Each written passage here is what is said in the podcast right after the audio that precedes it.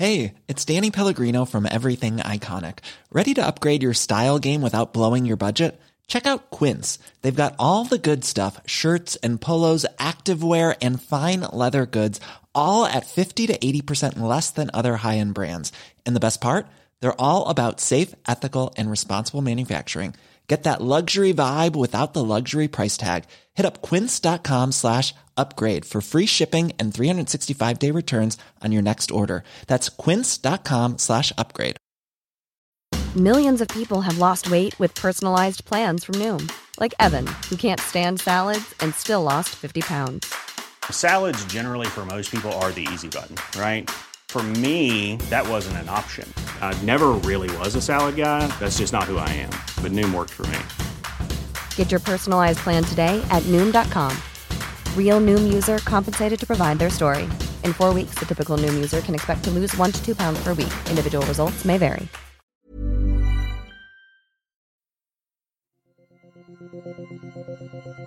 True Hauntings is a Human Labs original podcast. Lancaster Castle is one of the most historically and fascinating surviving buildings in the country. It's built on top of an old Roman fort and has commanding views over the city and surrounding countryside. But it's not just this history that grabs your attention at Lancaster Castle. The other thing that grabs you is the resident ghosts that still reside within the walls of this ancient structure. The castle drew our attention when we looked at it into the story of Pendle Hill witches, and we needed to know more. Join us this week in this episode as we consider the ghostly spectres and poltergeists that wander the corridors of Lancaster Castle. Who are they and why do they choose to stay? Hi, I'm Renata. And I'm Anne, and welcome to this week's episode of True Hauntings Podcast. Renata have been investigating paranormal occurrences for the past 20 years. They have been at the center of various unexplained phenomena and have witnessed countless ghostly experiences. The duo now turn to high profile cases that have attracted the eyes of the world. Between the dimensions we see and the dimensions we don't, supernatural forces are at play. Evil lurks within the shadows of our homes and in the darkest corners of our minds. It follows us like a shadow forever. This is where nightmares become reality. This is True Hauntings. Hey, Anne, welcome back to the studio.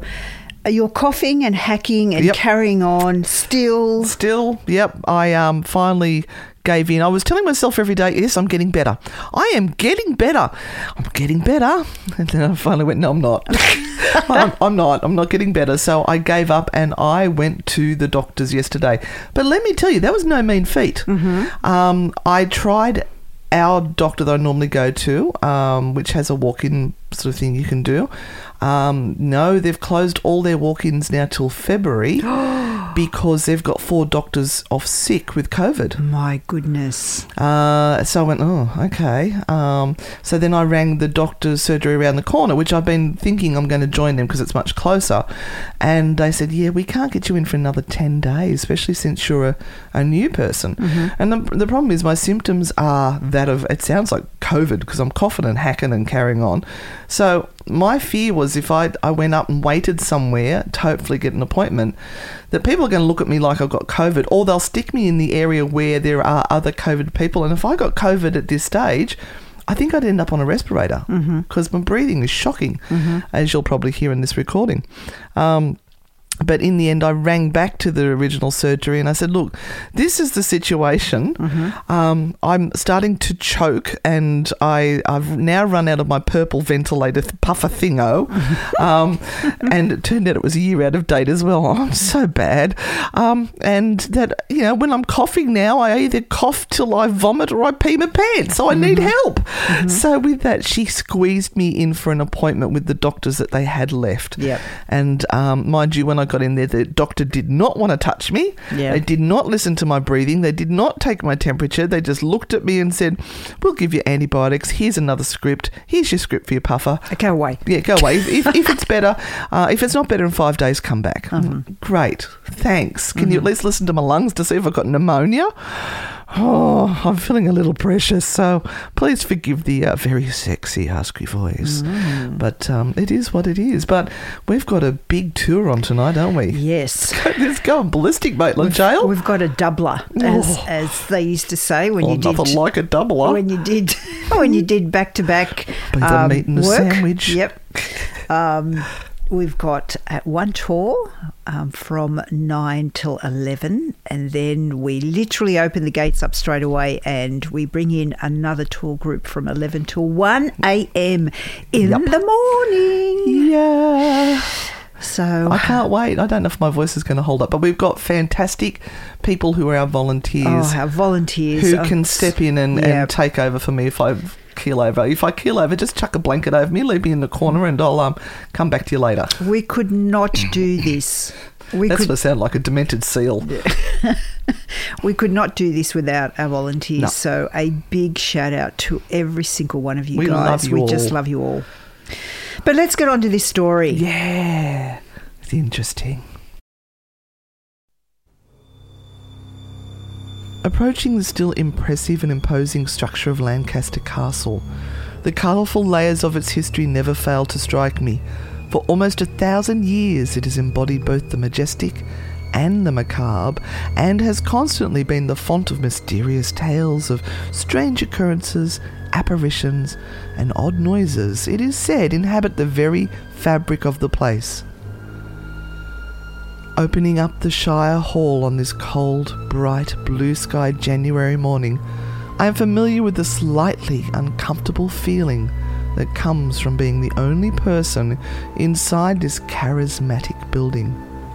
It descends on me always until the demands of the day as one of the castle tour guides inevitably takes over. Entering the courtroom as my early morning round begins, the silence here is audible as can often happen, although not routinely, a quiet whispering ensues along with the sound of footsteps, and these start to infiltrate the space, intermittently breaking into the silence and ceasing altogether when I try to find their source. It is very unsettling, but also immensely intriguing. And as with many of the occurrences that take place here in the castle, and in the prison section too, it defies rational explanation. A few days ago, the security guard, Bob, was telling me how he'd heard footsteps recently. He was alone in the building. It was before the court sitting started, so it was very quiet, and he was at his post near the shop area. Suddenly, he heard the sound of footsteps walking down the stairs, but on inspection, there was no one there. He does not come across as a man prone to flight of fancies, and this was the first time he'd mentioned anything like this to me. Many of the people who work in the building, both past and present, have had experiences like this. It's accepted in the main as part of the job, but nobody actively seeks things out. They just seem to come across them. Sometimes figures or unusual things have been seen, but mostly are felt or heard. Another guide, Rachel, has not been in this job very long when she had a frightening experience one night. Whilst locking up inside and switching off the lights, she felt something right by her side and also heard a frightful, very high pitched sound. She had no idea what it was and told me that her first reaction was to get out of here, but instead, she managed to stay calm, hold her ground, and continued with the locking up. look, that soundscape today came from The Lingering Spirit of Lancaster Castle by Patricia Walsh, and it's in castleparkstories.org. Um, and it's her story. She is a tour guide. Uh, and I will be referring back to this story later on because she. She gives me some answers that I have been looking for. Oh, I know, right? I like it when I find a bit of intrigue. You know, it's like when you do these stories, you start researching, and it's the same thing over and Yeah. over Yeah. and over, and then you just wait for that little nugget. The, the nugget. The nugget. The golden nugget. Oh, hopefully it's a golden nugget. We don't want a chocolate nugget. No, that is true. And um, for my part, uh, in this particular podcast, uh, it's all about history, of course. And But it's great history. when you look at these places, it it just sort of it blows your mind that you have to talk about like 500 600 years of history how do you do that Mm. in just a few minutes Mm-hmm. so you may find some of this a little bit dry guys but we're trying That's to okay. We've got got an ointment for that. yeah, we're, we're, I'm trying to to give you this this basis of why this place is probably very haunted, and um, just the whole idea of going back a thousand years um, to look at history of places is just mind-boggling. So let's let's go. Let, Boggle me, give, Renata. Boggle me. Let me give you some interesting facts about Lancaster Castle. Oh, Castle. like a good fact. Yeah, we all like a good fact. uh, so, yes, just like many other castles in England, this castle certainly has a lot of stories to tell. And Lancaster Castle is enormous. It is, and it's located in the city that Do- bears is that the an same name. Enormous fact. hey, Is that an enormous fact? I don't know. My humour has gone out, out the door with my cold oh today. Oh my goodness! Uh, Yeah, sorry, okay. everyone. Hello. It's Right. the antibiotics. I'm blaming that. I'm gone even more insane than I normally am. Yes, yes. So Lancaster Council, uh, Council, Lancaster Castle is enormous. Yes. And it sits uh, in the county town of Lancashire, which is a county in northwest England. So northwest. Northwest. Northwest. It's situated on Castle Grove, which is a strategic position just northwest, again, of the historical centre of the city, and it overlooks the River Lune. The medieval fortress is the oldest standing building in the city, and it overarches everything. You can see it um, anywhere in, in the city centre. You, you see this magnificent thing. It's like a giant blind pimple that you just can't take your eyes off, I, huh? I know, and you want to squeeze it. Yep. The strategic position of the castle wasn't discovered during the Middle Ages, but over a thousand years before the castle would be constructed. So there was a Roman fort here, which they believe was built. Bloody in- Romans. I know, I know. They're everywhere. I know. It's like a plague.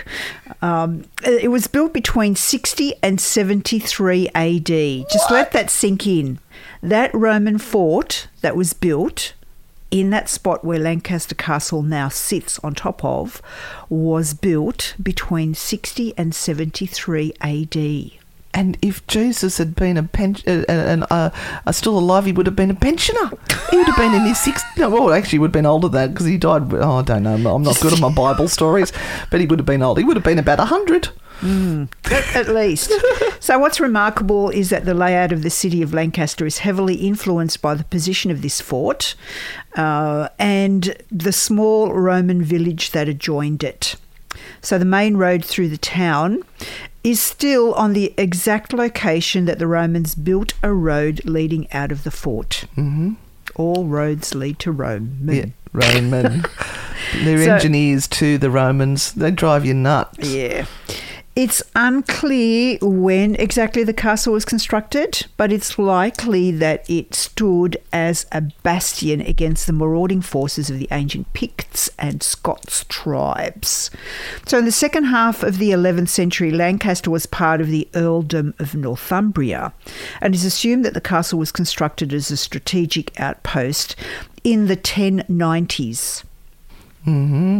Right. We don't know who built it or how it looked, apart from the there's no photos? No. God. Apart from the fact that there was no traces of a mot. M- Sorry? A motte. M O T T E. What, I had to look this up. Yeah, I've got, I've got Oh, info. oh, I looked it up. I looked it up. But it's assumed that it was built by Anglo-Norman aristocrat Roger de Poitou. Oh, it was built by Roger. Roger de Poitou, um, and I've yeah, he was really nobody special other, oh, other I than think his mother thought he was special. so he was no one particularly special other than he was born in Normandy around the year and 10 that his mother loved him. yeah, until uh, in the year 1058 and died between uh, 1122 and 1140. And he Hang on, was He took a long time to die. 1122 and 1140. They- they- That's a they- long time to die. Yeah, I know. Oh, right. Uh, and he was a aristocrat.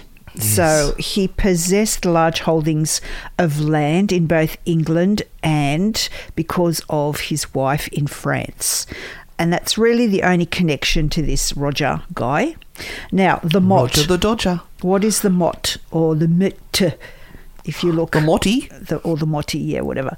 Now it's that's a large earthen mound with a ditch surrounding its base. I thought you were going to say something else then. no, no, My no, mind no, is no, in the gutter. no. Yeah, okay. Uh, so it was often artificial, meaning that it had to be built by piling up earth, but sometimes it incorporated a pre-existing feature in the landscape, such as a nearby hill. So this is uh, the precursor to a moat. right. Oh. So it was built up Yep. as a um, strategic Yeah. So they'd have to come up and enclosure, yeah, rather than a moat. And they could pick them off as they, they mounted the hill. yes, yes, Yeah. yes. As, as they motted the hill. Right. So apparently, this mott gives and look. Excuse me if I'm saying it wrong. I don't. Oh, have, look, it's great when we get the words wrong. I think our audience love it when we get it wrong. Um, I, uh, I guess they're, they're looking at it as that would be the identifier of the time period Right. if it had this thingy around it, but it obviously doesn't. Right. Right. So they're they're not quite sure. Okay, now that I've confused you all, the honour of Lancaster switched hands multiple times in the 12th century. Now, that's an interesting way to talk about the rights to the land, the honour of Lancaster. Hmm, I like it. Yeah, uh, that was a medieval English term, and honour actually means a large estate. And they they just kind of use that terminology in that northwestern area of England between 1066 and the 15th century. So I'm just trying to. I, I've. I'm enjoying went the history, Renata. Don't ever feel bad about doing the history. I went in and I had a look at some of these words, and I'm thinking, well, no one's going to know what that means. We're learning new and, words. and I don't know what that means, so I look it up. And we're teaching everyone to mispronounce them too. Yes, absolutely. Could be a new word in the dictionary. So the honour of Lancaster was confiscated by King Henry I in 1102. Bloody kings. After a failed rebellion in which Roger de Poitou oh, oh, participated. Did Roger rebel against the Oh, king? I know, Roger was Roger rebellious. is a dodger. This resulted in the castle changing hands multiple times during the 12th century. So the castle by then was most probably nothing more than a timber structure strengthened with earthworks. So when we think of castles as these big, huge things built with stone and mm. they're massive, but Impressive. yeah, but the early castles weren't like that at hmm. all. They were little shitholes oh. with a king inside. so little is known about the additions made to the castle during the 12th century as well. A t-shirt with that little shithole with a king inside it. I love that description. I like think that? that's fabulous. And look, I want a picture. And, and he's sitting on the. Oh, on yeah, the I can ha- I can do that. Okay, well, we want a castle with a picture of a little tiny dismal castle with a picture of a king on the dumpster throne. On the throne? No, not not the other throne. You know, we call Yeah, it yeah. Australia the throne. The throne. Um, I, and I will just say, you know, little shitty castle with a king in it. Yeah. Yeah. Um, yes, little is known about the additions made to the castle during the 12th century as well, including the construction date of the keep. So they don't know much about this place in the early years. Hmm. So, one of the most remarkable Lancaster Castle facts is that the first mention of the castle being used as a prison came in the year 1196. Oh, it's back that far. Uh-huh. This means that the castle has an extreme history as a prison, as well as since Her Majesty's Prison Lancaster was only closed in the year 2011. 2011. 2011. And it started when? 1196. jeepers! Right. Wow. Now, if you're going to complain about the cells, What do you think of Maitland Jail? Just- they just shut it kind of- down because it was supposed to be out of date. I know. What? Right? so the castle was still being used as the administrative offices of the Lancashire County Council and as a Crown Court in some parts of the building. I'm not quite sure where Lancaster Castle is up to at the moment. Uh, I know that they have uh, opened it up, of course, um, for his historical tours I and think things. the so- court is still being used. yeah. Now, the one interesting thing too is that the British sovereign or the, the Queen is actually called the Duke of Lancaster.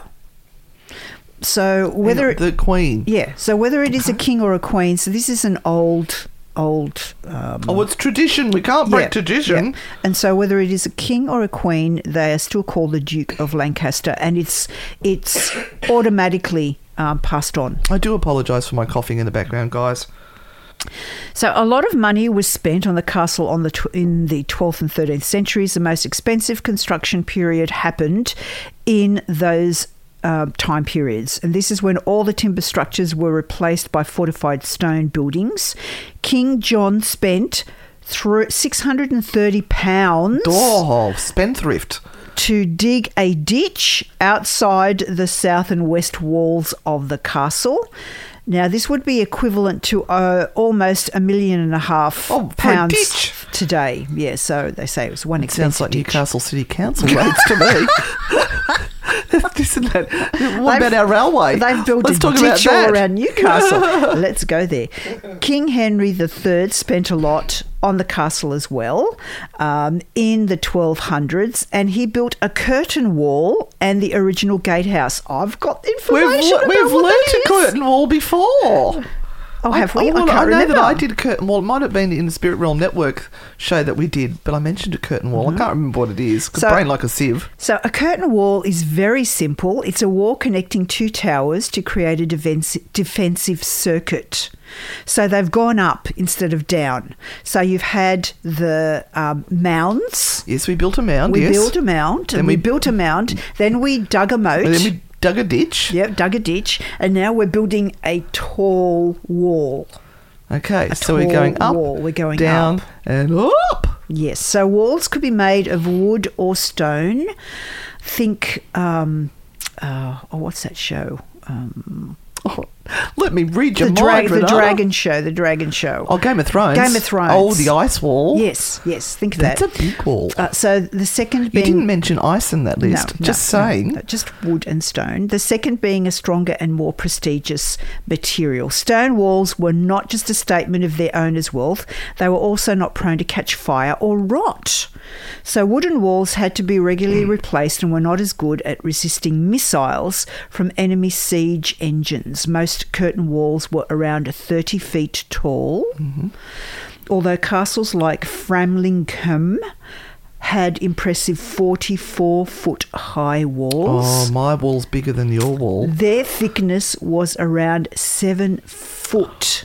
Oh, Holy poop. So it was really tall and thick. Yeah. Um, now, Dover Castle's curtain walls were 20 feet deep. My God. Mm, now we're We're going tall, deep. wide, and Good.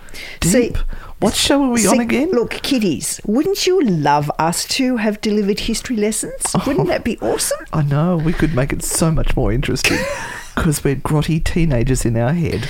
Here we are. Um, so we're into the 14th century. We're getting there. We're getting there. The Scots invaded England twice in the 14th century. First time in 1322 and the second time 1389. And during their final raid, they pushed as far as Lancaster, which resulted in the castle being seriously damaged. So King Henry IV ascended to the throne in 1399, and the first thing he did was build another huge fortified gatehouse. Oh, to- and now we've got a big gate. Yes, to so an, an an, entryway, an, an entry, a big fortified big entrance. hole. Yep, to protect the castle from the Scots in case of another invasion. Uh, and this gatehouse stands 20 metres, which is 66 feet tall. What? That's Holy crazy big. cow! So, through the centuries, the castle has had thousands of prisoners, including criminals of all kinds, political prisoners, and individuals prosecuted for their faith. Bit like the Tower of London, really. Yeah, it's just But not, not in London. Not in London, yeah. In 1612, during the reign of King James I, and we heard about him, he was the guy that wrote the demonology book. oh, yes, he didn't like demons. No. The castle was at the centre of a notorious trial when 19 people from the area of Lancashire were accused of witchcraft. Oh. The defendants were imprisoned and tried in the castle. And this is how we linked it back to what we did in our last episode. Yes. So these proceedings became known as the Lancashire Witch Trials. Now, the monumental 15th century gatehouse wouldn't be used much for uh, almost 150 years. So things kind of slowed down and got quiet until the English Civil War, 1642 to 1651. And the building was taken by parliamentary forces in February 1643 and ended up being besieged by royalists and the following uh, sorry, the following month. The castle was held by the parliamentarians and would be under their control until the end of the Civil War. The castle ended up being slighted by them in 1649 with only the administrative offices and prison being spared. So the prison was seriously expanded in the 18th century. Now, let's go in a little bit more to what it would have been like to be in the prison back then. Dig deeper, Renata. So- Dig deeper. Being locked up at Lancas- Lancaster Prison wasn't an enjoyable experience. Oh. Who would have thunk? Oh, that's very unreasonable. They could at least make it a pleasant time for them. Yeah. So in the 18th century, typhus, also known as jail fever, was rampant because of the poor hygienic conditions in the facility. So efforts were made to improve the situation in the late 18th century. Now, this is where it gets interesting because people who were held in Lancaster Prison, guess where they ended up? Uh, Tower of London? No, Where? in Australia. Oh, it's our relatives. yes. Oh, That- not yours. No, no, No. none of mine. You're, you're all Polish, you Yes. are. Yep. But I've, I've got a bit of that lot. Yes, you do. I've got a nice chunk of it. So there were many people who ended up coming out to uh, Australia, but also to Norfolk Island. Oh, really? Yes. Oh. And I'm not going to go too deeply into this because I've got pages and pages of stuff. Because it's tall, But- thick, deep, and got a hole now. Yes, yes. But two prisoners out of 688 um, who landed in Australia in January 1788, 1788, so around the First Fleet time, uh, were young George and Elizabeth Youngson. Now, they uh, had committed a crime Oh, fancy that. and they were 12 and 13 years old. What? And they were senten- sentenced to be hung. No. or hanged. Yeah, they were sentenced to be hanged um, because they stole a pair of some sort of silken panties or something or other. What? And They're stealing knickers at yeah, that age? yeah, they're stealing knickers to sell, of were course. They, were they clean or dirty? Um, I think you so- get a better price if they're dirty. the kids confessed to the crime. She's ignoring me. Yep, and they were both going to be hanged.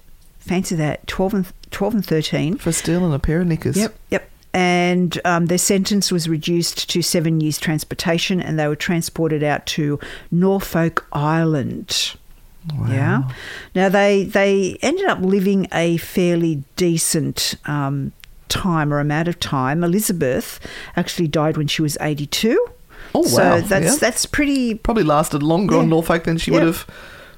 Yep. So she, at the time of her death, she was one of the oldest survivors of the First Fleet. We'll have to see if we can find her um her grave Yes. Yeah. when we go in May. Yeah. We've still got some spots left if anyone's interested in joining us. Check out the uh, Anne and Renata Dash Frightfully Good page and on Facebook and you'll find it. Now they have a place at Lancashire or Lancaster Castle called the Hanging Corner. So I- bet every single paranormal investigator that goes there searches out this place.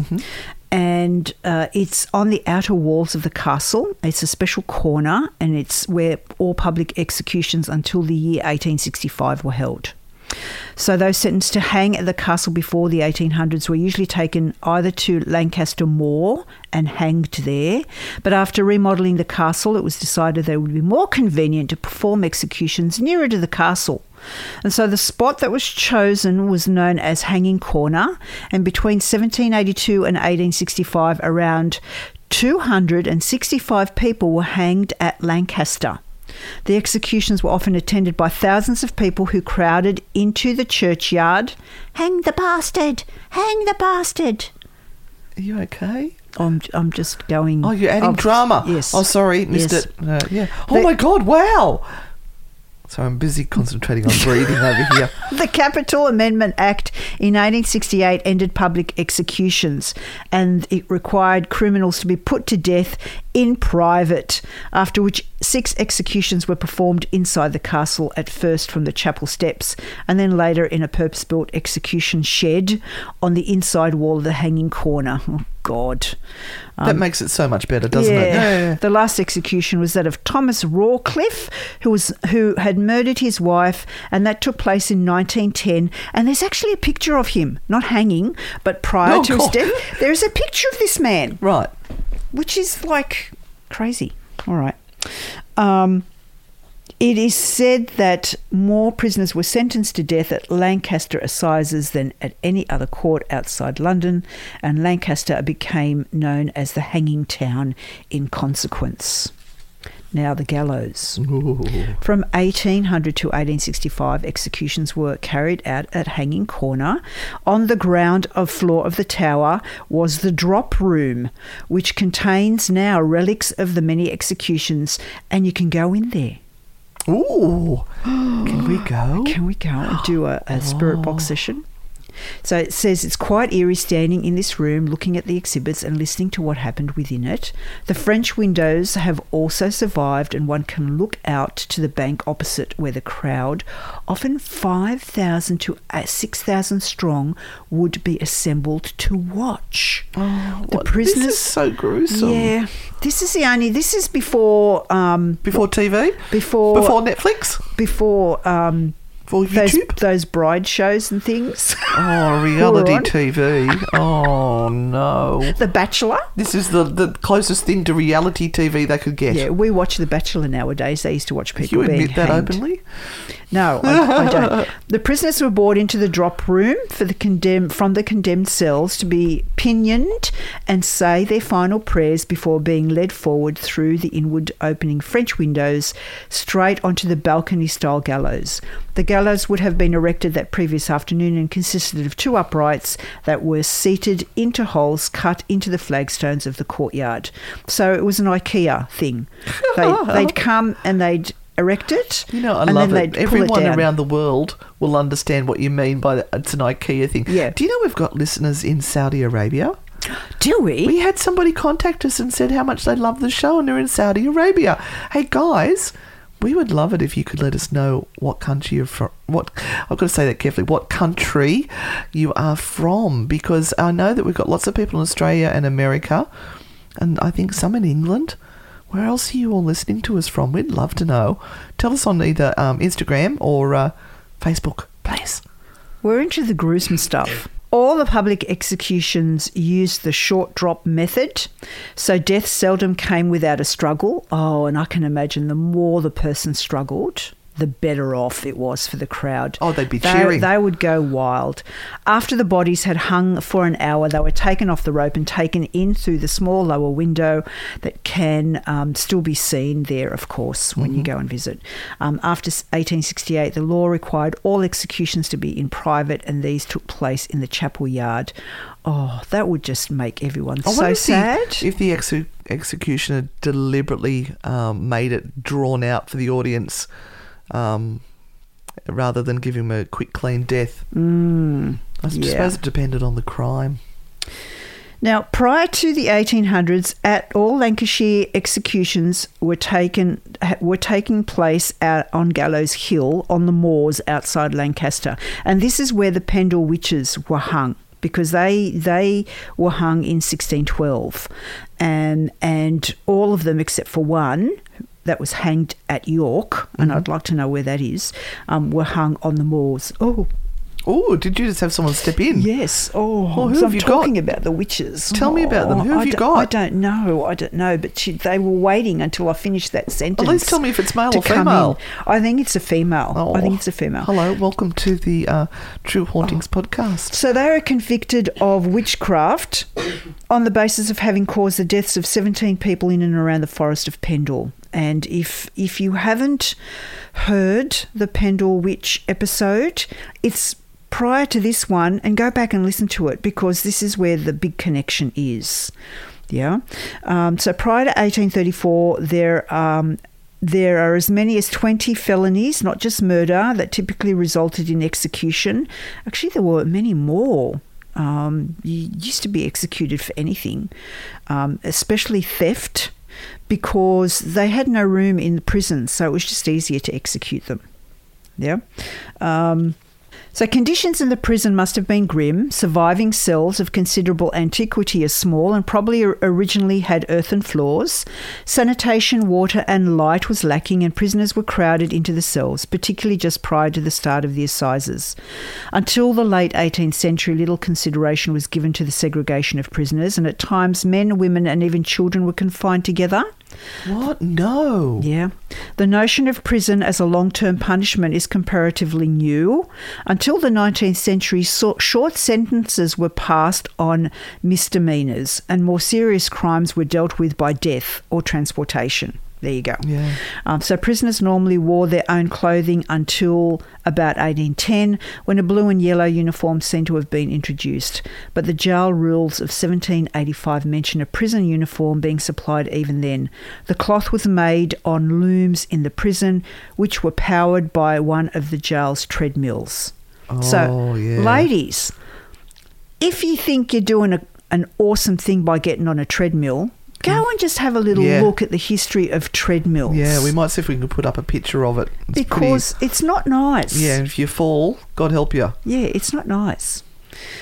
By why ladies? Ladies and men are on treadmills. yeah, I know, but it's usually the ladies. Yeah, Uh, my Yeah. my Roman husband likes to get on a treadmill. we won't go there.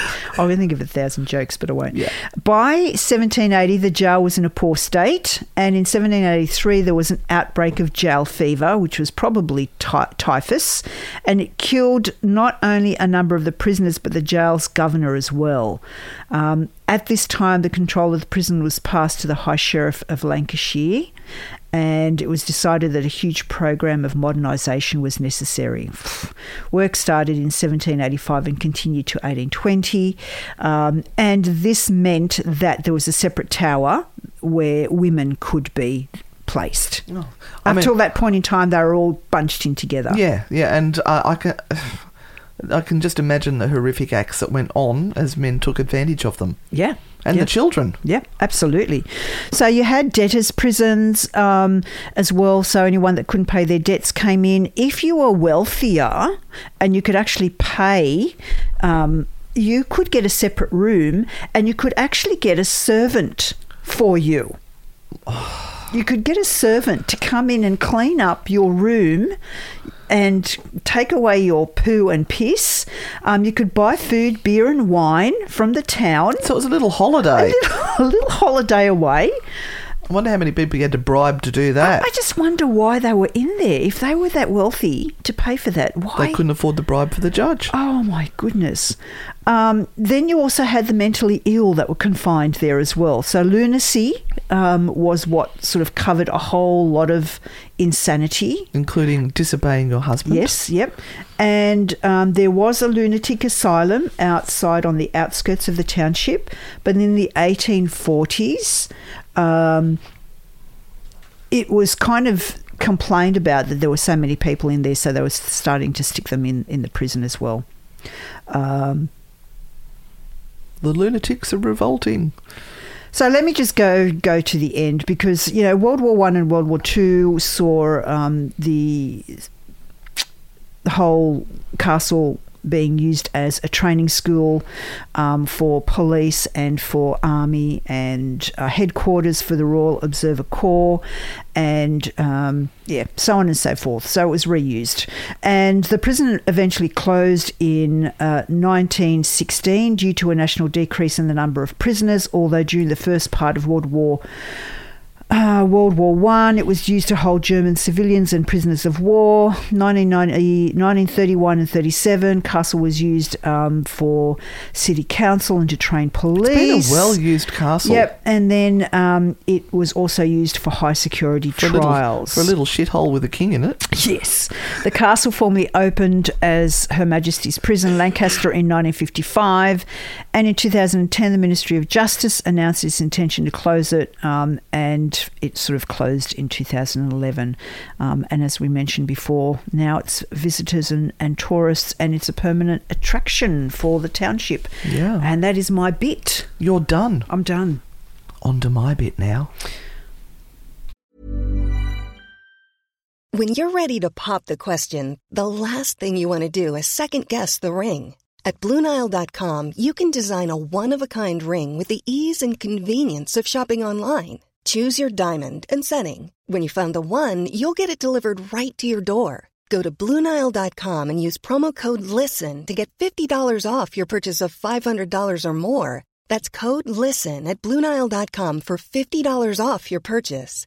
Bluenile.com code LISTEN. If you thought the only way to get a more defined jawline with natural looking results was through surgery, think again. Juvederm Volux XC is a non surgical injectable gel filler that improves moderate to severe loss of jawline definition and can help you achieve natural looking results with little downtime. Even better, this improved definition lasts up to one year with optimal treatment. No maintenance required. Improve jawline definition for a smooth, sculpted look with Juvederm Volux XC. For important safety information and to find a licensed specialist, visit juvederm.com. That's J U V E D E R M.com. Not for people with severe allergic reactions, allergies to lidocaine, or the proteins used in Juvederm. Common side effects include injection site redness, swelling, pain, tenderness, firmness, lumps, bumps, bruising, discoloration, or itching. There's a risk of unintentional injection into a blood vessel, which can cause vision abnormalities, blindness, stroke, temporary scabs, or scarring. Talk to a licensed specialist to find out if it's right for you. Hi, I'm Daniel, founder of Pretty Litter.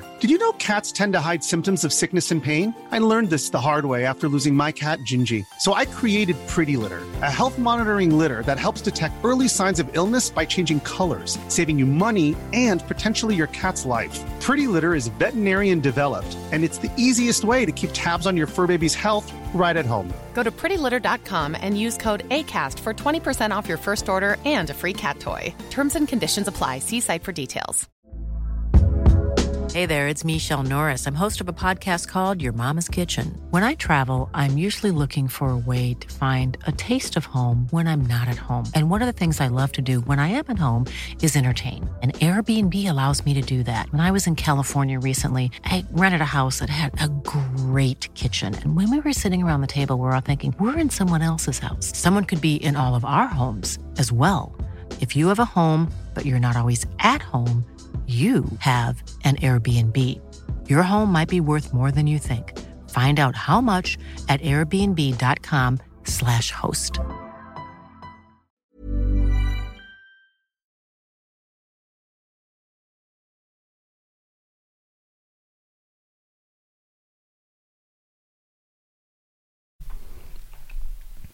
So now we go on to the ghost stories. Oh, don't you love the interwebs? Drives me batty. All right, now look, um, I, I've got my highlighter out. I've got notes everywhere. Uh-huh. You've got red circles around things. I do. Oh, Because it's not real. Not real if you don't have a red Th- That's circle around right. I know. That's the only way we can validate our evidence these days is by putting a red circle around it. Mm-hmm. Yep. Right.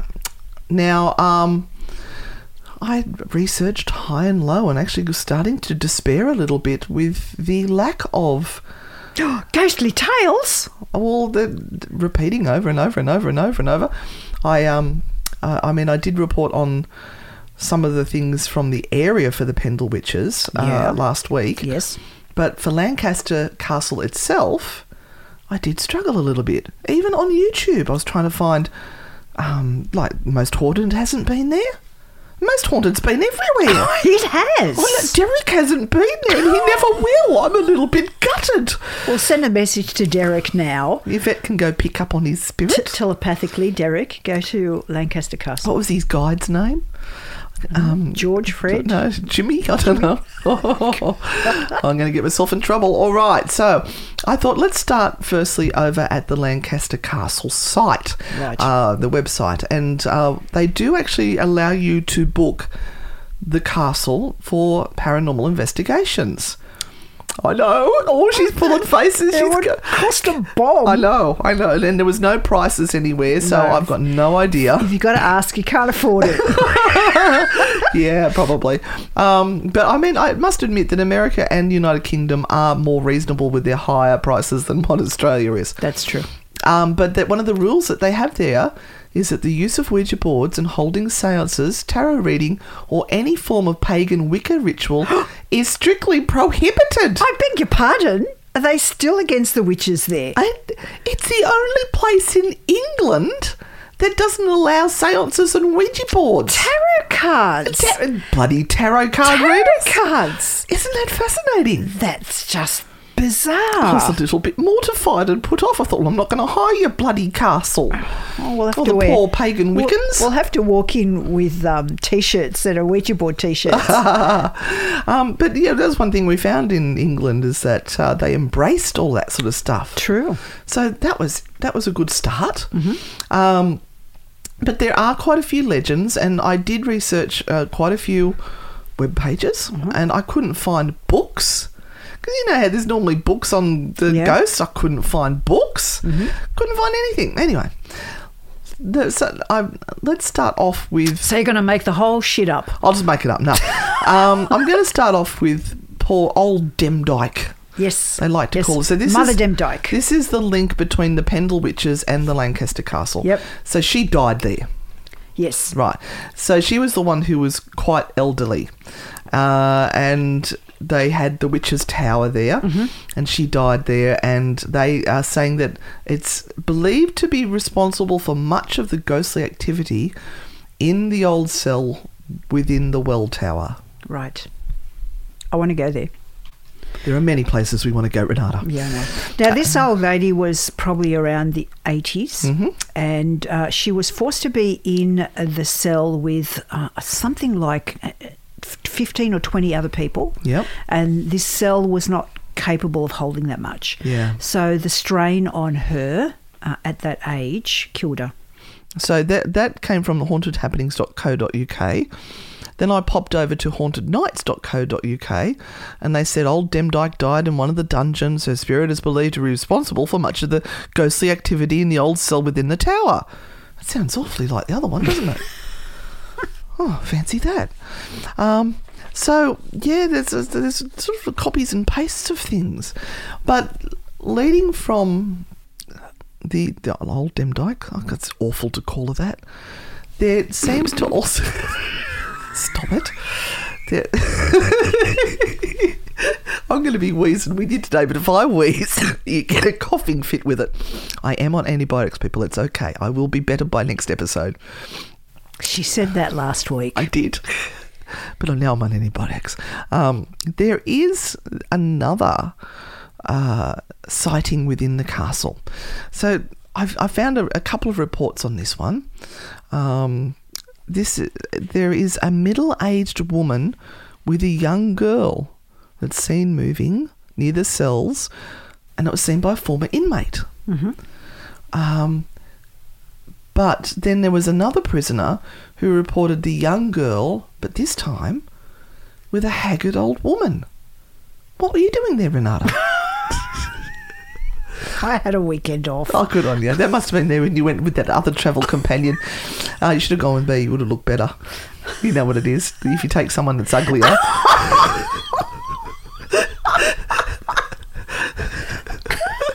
That's a compliment to Gail. right Anyway, apparently this young girl has been heard and sometimes seen running along the corridors of the castle.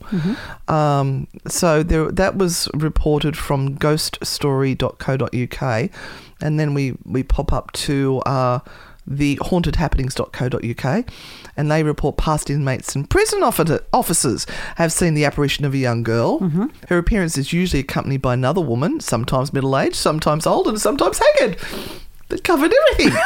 Just in case. Just in case. Many times the girl's been heard running along the corridors of the prison, which was occupied until 2011. Okay. Sounds awfully familiar to the other one, doesn't it? Weird that. um, and then we've got and the haunted evenings also say a young girl is seen running along the, the corridors of the castles. With possibly a haggard old no, they don't mention the old woman there Oh, at all. okay. Oh no, she's gone. She died. Um, anyway, now we're going to move on to the Black Monk. Oh, there's always got to be a black monk. Got to be a black monk, and they're always evil, aren't they? They always are. So apparently there is a black monk who haunts the prison ground. I wonder if it's the one from what do you call it? Um, what's the other one that we did? Was the Black Monk of Pontefract? He's, he's on holidays in Lancaster. He's been caught. Damn it! He says I can't go on holidays anywhere. These bastards keep seeing me. Anyway, um, so uh, oh, I've lost now. Um, he haunts the prison grounds. Believed to have been hanged in the prison, usually seen at ground level of the castle, his presence is often followed by an icy chill, and has so far only been witnessed at night. Okay, so this is something that is easy to track down because they have all of the names of the people that were hung in the castle. Well, I reckon I found him. oh, excellent. I know. Go for it. Um, there was uh, so as I said, there's the ghost of the monk, and this that's another one that uh, was appeared in story, ghost story. Um, oh, hang on, look, I'll find it. She, she spotted on the ground floor of the castle, followed by an icy chill. At least it wasn't a fart. Um, and there was uh, a famous prisoner called. I'm just thinking, what does a black monk's fart smell like? How did your brain go there? It Sorry. would be sulphur, of course. of course. Of course. Are you not an experienced ghost hunter? Come on. I Okay. missed that.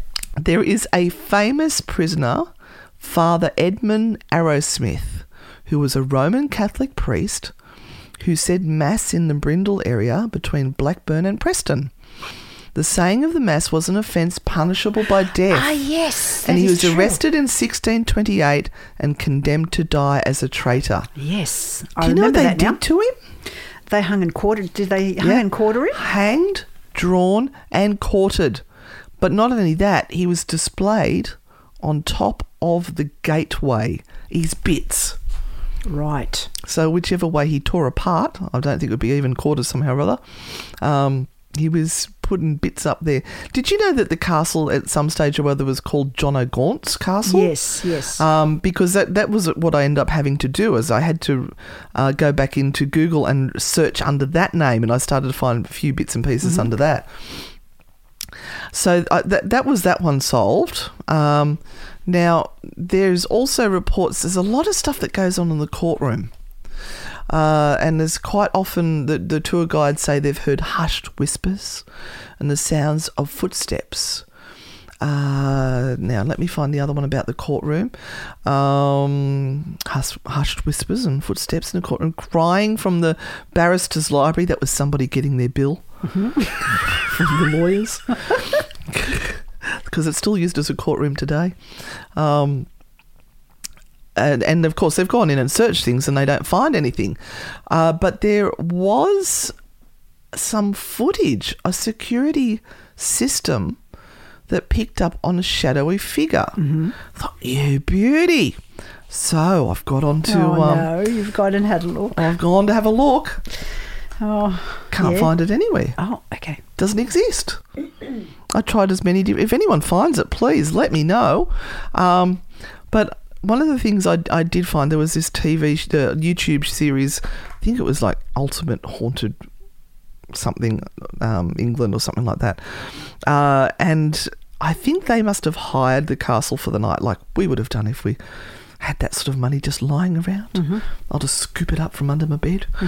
Uh, and they had the psychic Yes. who was leading them around. They've got security cards with them. And they've got this group of people. So this psychic is sort of wandering around. He'll stand in the corridor and go, Hmm, yes, there's a man standing up the end there. I can I can see him in my mind's eye.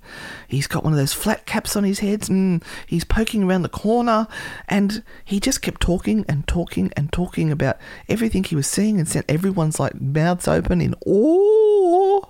Yes. But no activity. But then they move into a different area. Oh, we've got so much to do tonight. We've got so much to do. We've got to keep moving. So they've moved off into another area and they've moved into this very narrow cell and they've got some sort of um, picture on an easel or something and um, he starts going okay we want to talk to John. I think it was John. Um, now, John, does come forward, come forward, John. Uh, come talk to us. We want to talk to you, John. And uh, World War Two, John. Does World War Two mean anything to you, John? And there's silence, and people are staring at each other in the dark, going, "Oh my God, is John the ghost going to talk to the psychic?" Next minute, minute, out of the silence, when he took a breath, Yes. what do you want? One of the women had either had a gutful at this stage and decided that she was pretending to be possessed by John, or she was possessed by John. Oh. Oh. Oh, it was great. This is, this is The- interesting. The, poor woman next to her yelped in fear. Yeah. Because she like bellowed it out, and it was it was quiet, and it had only been the psychic talking. And you see, the, the psychic goes, "Oh, oh, oh, um, um," and the John, we'll call him because the lady. What do you want? Said, Are are you John? Oh, you bloody called me. You called me here. What do you want? Said, oh, well, we just wanted to talk to you, John. Well, I don't want to talk to you. And, and this whole conversation, and you could just see people backing away from this woman, trying to get as far away from her as possible. And then she, oh, oh, and she starts to come out of it. Uh-huh. And he's going, Are you all right? She said, Yeah. So she does this all the time. Uh, it was insane. But um, I, I, I tried to watch it for a bit longer, but it was just him talking. There was Yeah. no silence where you could listen to the sounds of the building Mm-hmm. and try to work out what was happening. So um, yeah, watch it on YouTube if you want to. It's a, it's a real hoot. Um, all right, so I'm going to go back to that soundscape that I did at the beginning because this lady tells some great stories and I wanted to share some with you. And my my concern with all of this was it was the same story repeated over and over. Oh, there was also I just remembered um, a blue orb right. seen in the the witch's cell. Mm. There was Thank you for that. Yeah, you're welcome. That's changed everything. Yep, absolutely. Because I'm going to refer to it shortly. She's losing it again. You just have another drink, Renata. Yeah, it's okay. She, I've given her some nice chilled mineral water to keep her hydrated. Um, so, yeah, what I was saying, there is no grounds for where this information has come from. There is no paranormal team that has put up their evidence and said, this is what we've found. Here are some EVPs, um, etc., etc. It's just the same few sentences, as I showed you, repeated over and over. And I got so sick of finding these same sentences that I, I just stopped looking. Um, I ended up going to like four, five, six pages into the search, still not finding anything different. Anyway, let me read you the words from Patricia. The older parts of the place don't unnerve me quite as much as the core areas, but they do have an effect on some. Where I am now, for instance, close to the three cells, there are frequent remarks on the palpable nature of the atmosphere, and sometimes unexpected sightings have occurred. The figure of a small child was observed near these cells by a former manager of the castle, and reputedly this child is considered to be the culprit who often tugs on people's clothing or their coat sleeves. Sitting down for a moment on one of the stone blocks that acts as seats in Hadrian's Tower, situated at the entrance entranceway to the cells, I wonder if that indignant or mischievous tap on the shoulder that, it is said, happens to those who sit in this very spot will materialize, or whether I may find myself instead the recipient of that rather disrespectful shove so many visitors have been subjected to during countless tours. But not today, it seems. So apparently, one of the things that happens is that people walking through are quite often pushed and shoved, and it's that regular occurrence now that the tour guides don't even think anything of it. Mm-hmm. But it's the stories of the tour guides and managers and things. So let's see if we can find some of these other stories that may match up. Okay. So then we come to, uh, we're still talking about the three cell doors. Um, she walks over, opening the middle door, and peers inside, hoping to see a blue orb like light. Sarah, another one of our guides, was giving a group the tour when they all witnessed the blue orbs in the deep darkness of this sparse and windowless cell. Now, have they seen that with their own eyes? Because if they've seen blue orbs with their own eyes, That's interesting. that's really interesting, especially Yes. if it's a whole group yes. and if it's a decent sized orb, not just little sparklies in a flashlight. Hmm. But I like this lady. She she does talk about um, uh, phenomena such as this does not happen. Uh, does not, in my experience, repeat itself. Yes. So a lot of these stories, I reckon, it's happened once, and then it's become legend. Yes.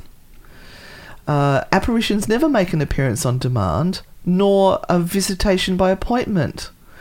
But within these thick and history drenched walls, many a tale has taken shape across the mounting years and will continue to do so. So I, I just like Yeah. the, the way she thinks. She thinks a bit like me. Anyway, uh, so she's continuing on with the ra- rounds because she must be the first person there to open everything up. And she hears a sudden noise from the corridor, which startles her. And she knows that there's nobody else in the building at this stage, um, and that the next person to arrive shouldn't be there yet. You know, she announces, as always, her entrance and just saying, you know, hey, it's me. Uh, and um, apparently, uh, she also mentions a story about her daughter Zoe, who heard a scream and someone crying in the barrister's library one evening a couple of years ago. So she's walking through this area, she's hearing a noise, and now she's starting to recall the story. Um, but there is the reference now to uh, someone crying. So it's one person that's heard it. Was it just at that particular time there was a sound that was outside that just happened to sound like crying? Could have been a bird, you don't know. But that's now become a legend of a ghost story. Yes. Anyway, she um, heard someone crying, rushed into the room to see what was wrong, but nobody was there. Oh, now hang on, I've got to see where I'm up to on my notes. Well, I've got another one here.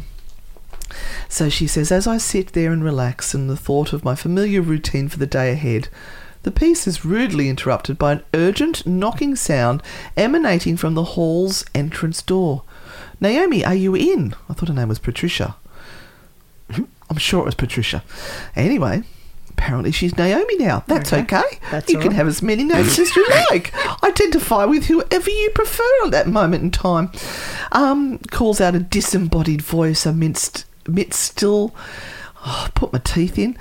Amidst yet still further knocks. On answering the door, I see that it's two security guards who worked in the prison as uh, part of the castle. Oh, sorry, bleh, who work in the prison part of the castle. One of them's Ben. You must see this CCTV footage, he says. We all go rushing through to the office and they look at the security tape. It's dated Monday, the 28th of January 2013. I watch with them and see nothing of note at first until 5:05 a.m. I see a shadowy figure walking from left to right across the inside of the gatehouse. It's only a few seconds long, but it's enough to be able to recognize a distinct moving of feet.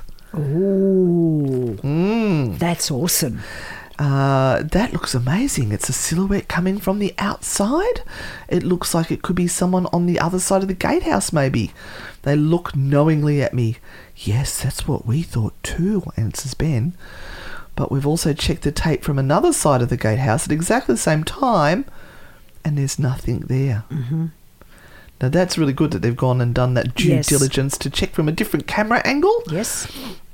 None of them could explain what was happening, but it was definitely interesting. So this must have been the one that they mentioned that they've caught the uh, um, footage. Yes. That But you, that that fo- you can't find. I can't find this Mhm. footage anywhere. You would think that something as fabulous as that Yeah. would be out everywhere. Yeah. Maybe they're they're holding it back and waiting to get their YouTube hits. Possibly. Possibly. And some places, as we know very much here in Australia, don't like that sort of advertising. Well, they don't like Ouija boards or witches, do they? So- No. So, you know, uh, uh, is it part of the story of Lancaster Castle or are ghost hunters making these stories awesome? Yeah. Um, And the tour guides repeating them over and over and over um, c- creates thought forms. So, I mean, it, it could be a creation. Um, it could still be there. I don't know. But let's also think about the possibility of the stone tape theory. yep.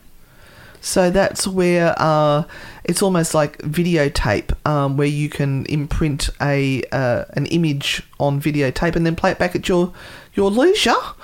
But in this particular case, it's the um, the resonance is somehow rather soaked into the stones, and that at the right circumstances, an event can be triggered almost like a 3D hologram.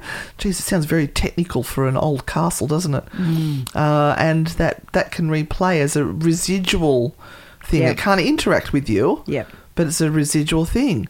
But these things were spontaneous events. They still hear footsteps, they still hear whisperings, people are still getting pushed and shoved. It sounds good enough for me to go and visit and have a, a, a good time. What do you reckon? Absolutely. Um, it's if we head to Pendle in this trip, we're definitely going to visit Lancaster Castle. That's what I like to hear. And that actually brings me to the end of my notes. So that's surprisingly, as you said, not a lot of evidence at all. Yeah. For something that has been around for over a thousand years Yeah. and seen, like, I'm still waiting for someone to see a Roman guard Yep. uh, or, you know, whatever um, from a thousand years ago. And yet we have no reports. So that's really interesting. Yeah, and there is actually a really interesting case. In my research to find information on this, I stumbled across that um, one that we saw in, is it York? Yes. The man that saw the Roman centurion legion marching Yes. through the basement? Yes. So um, we know that the, that sort of uh, residual haunting can Occur. occur, but just not at Lancaster Castle. I'm sure there's got to be more. There has to be more out there somewhere. It's a prison. That it has to be. It's just too old and t- too many layers of history and too many awful, awful things have happened. Maybe we might be the ones. That's it. We're that- special. That's that supply. You know we're special, and that special people see ghosts People do see ghosts. We'll, in we'll- so many ways. we'll put an invitation out. Like that lady said, you can't make them come. Um, I'm just to leave that there. We've lost her. That's it. we even got a snort out of that one. I heard there is a way, but we just won't. We won't. Oh, oh bless. we can't make them appear. Thank you. At a Choose your words wisely. at a particular time. But we They're not on the payroll. first- They're not on the payroll. we will be the first to make it happen. We will because we are just oh so special. We can make the ghost come. There you go. Let's finish there. Thank you for joining us on this week's episode of True Hauntings. Please come back. Don't be frightened off by that. Um, and look, come and follow us on YouTube. We've got more and more content coming out. We've got new uh, channels happening. We've got How to Be a Ghost Hunter Yes. coming out there, or I Want to Be a Ghost Hunter. I can't remember what we've called it now. Um, and we've got all our uh, videos of our journeys, and I'm going to start coughing fit, so I need to wrap up. Is Lancaster Hut Castle haunted? Oh, yet to be determined. Ma- Well- maybe, probably We'll let you know. not so much. Guys, thanks for being here with us, and uh, uh, we'll see all you parastalkers and para paralurkers on the dark side. Stay spooky. Bye for now. Bye. Thank you for listening to this episode of True Hauntings. If you like the show, give us a five star rating and leave a review. subscribe on Apple Podcasts, Spotify, or wherever you're listening right now. For more on Anne and Renata, follow at Anne and Renata on Facebook, Instagram, TikTok, and YouTube, or visit their website www.anneandrenata.com.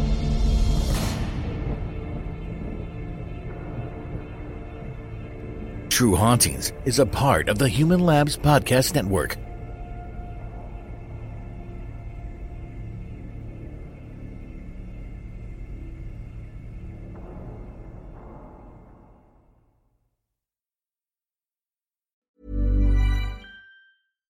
Hi, I'm Daniel, founder of Pretty Litter. Cats and cat owners deserve better than any old fashioned litter. That's why I teamed up with scientists and veterinarians to create Pretty Litter. Its innovative crystal formula has superior odor control and weighs up to 80% less than clay litter. Pretty Litter even monitors health by changing colors to help detect early signs of potential illness. It's the world's smartest kitty litter. Go to prettylitter.com and use code ACAST for 20% off your first order and a free cat toy. Terms and conditions apply. See site for details. Even when we're on a budget, we still deserve nice things. Quince is a place to scoop up stunning high end goods for 50 to 80% less than similar brands. They have buttery soft cashmere sweaters starting at $50, luxurious Italian leather bags, and so much more. Plus, Quince only works with factories that use safe, ethical, and responsible manufacturing. Get the high-end goods you'll love without the high price tag with Quince. Go to quince.com slash style for free shipping and 365-day returns. Planning for your next trip? Elevate your travel style with Quince. Quince has all the jet-setting essentials you'll want for your next getaway, like European linen, premium luggage options, buttery soft Italian leather bags, and so much more. And is all priced at 50 to 80% less than similar brands. Plus, Quince only works with factories that use safe and ethical manufacturing practices. Pack your bags with high-quality essentials you'll be wearing for vacations to come with Quince. Go to quince.com slash pack for free shipping and 365-day returns.